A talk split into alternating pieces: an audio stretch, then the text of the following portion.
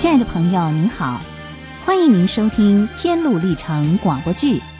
上回我们说到，蒙恩因为不小心遗失了一本通往天城的通行证，他心急如焚，赶忙回头沿途寻找，终于在剑南山的凉亭找到了。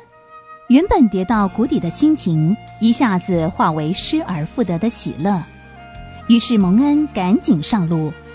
不料天色已晚，正好来到了优美宫殿，希望在此休息一晚。宫里的谨慎姑娘仔细地询问蒙恩的来历，确定蒙恩没有问题，就去请屋里的两三个人出来见蒙恩。谨慎呼唤虔诚、贤惠和仁爱三个人，他们跟蒙恩谈了一会儿，就带他去见其他的人。他们都聚集在门口迎接蒙恩，说：“哎呀，请进，请进，进来！这个蒙主人祝福的人，这房子是主人特地为招待像你这样的旅客而造的。”蒙恩低头回礼，跟着众人进了房子。屋里的人请蒙恩喝了一些东西，在晚饭还没有准备好以前，有几个人留下来和蒙恩聊一聊。于是虔诚、贤惠和仁爱跟蒙恩侃侃而谈。喂，蒙恩，既然我们也爱心接待你，甚至接待你在这儿过夜，你就和我们聊一聊你在旅途中发生的一切事情，或许对我们会有帮助。没问题，你们既然这么有兴趣，我当然很乐意和你们分享啊。蒙恩啊，当初到底是什么事情感动你，使你走上天路历程的呢？我是被耳中一种可怕的声音驱使我离开我的家乡，那声音警告我，如果我继续待在那儿，我就不可避免的要遭到毁灭。哦，那你是如何离开家乡的呢？这一切都是上帝的安排。当我在恐惧害怕的时候，根本不知道往哪去。就在我伤心难过的时候，我遇到了一位名叫传道的先生，他指引我窄门的方向，要不然我恐怕永远找不到出路。我就是这样走上这条路，然后到这里的。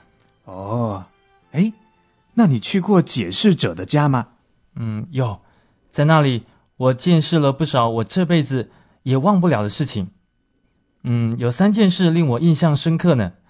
第一个呢，就是不论魔鬼撒旦如何的阻挠我们，基督仍然有办法在人心里面维持着恩典的工作。那么第二呢，人类如果继续犯罪不肯悔改，那就完全没有希望得到上帝的怜悯。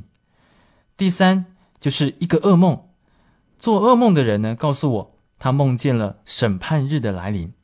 噩梦？那么那个人有把他的梦告诉你吗？嗯，有的。我认为那是一个很可怕的梦，他告诉我的时候，我吓得心惊肉跳，不过我还是很庆幸能够听到那个梦。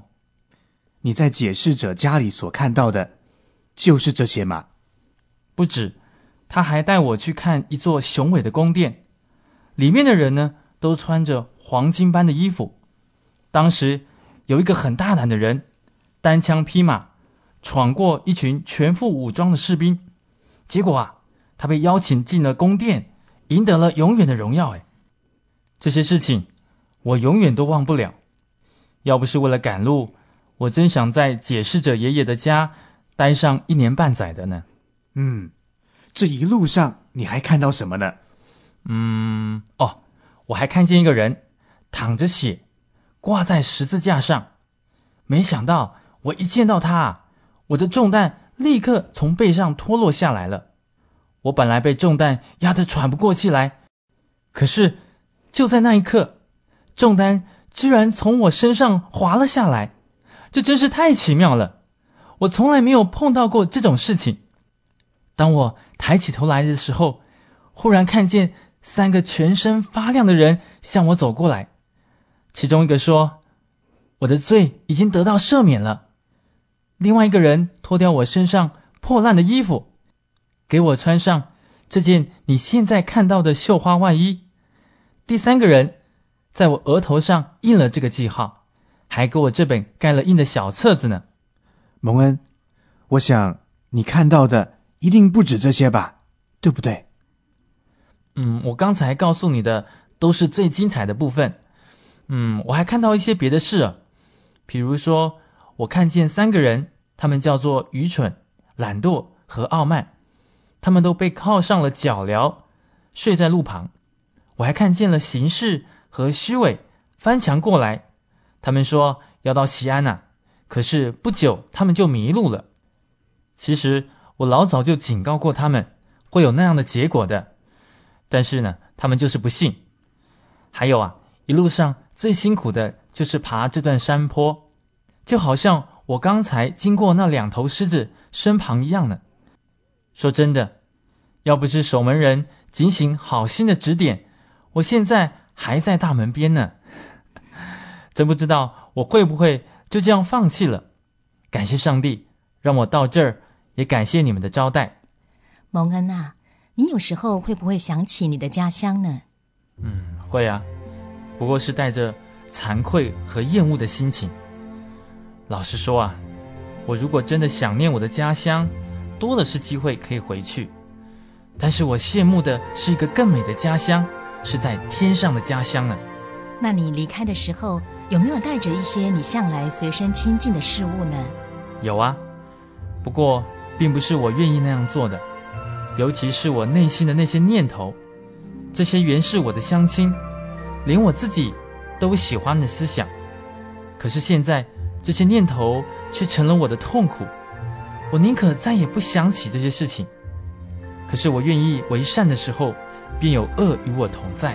哦，那有时候你有没有觉得好像你已经克服了那些念头，可是有的时候他们又把你迷惑住了呢？有，但是不常有。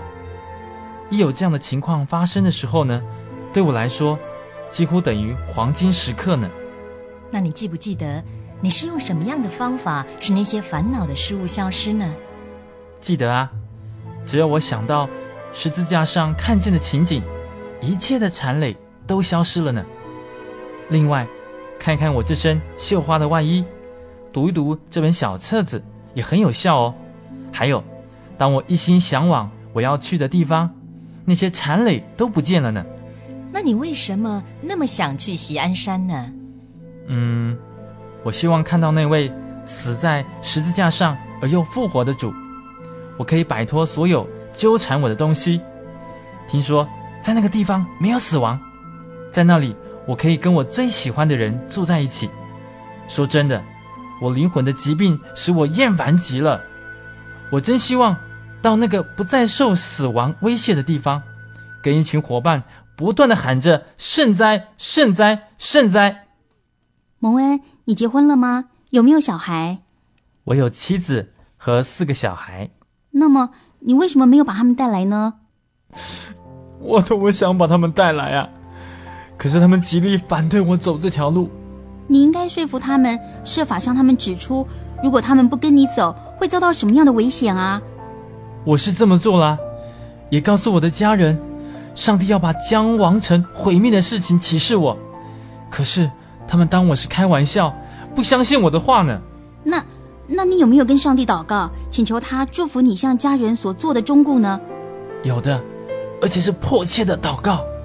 你要知道，我是多么爱我的妻子和我那几个可怜的孩子啊！那你有没有把你内心的痛苦和被毁灭的恐惧告诉他们呢？有的，我对他们讲了又讲，不知道讲了多少遍，而且他们也可以从我的脸色、我流出的眼泪以及害怕看出我的恐惧。可是这一切都不足以打动他们的心，使他们跟我一道走啊。那么他们到底是为了什么不肯来呢？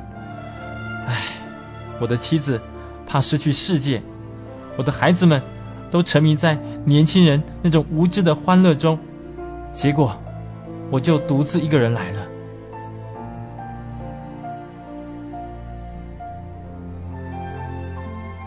说着说着，江王城的一草一木，蒙恩家人熟悉的身影以及一路上的风风雨雨，都像一幅幅的图画浮现在蒙恩的脑海里，使蒙恩陷入了深沉的思索。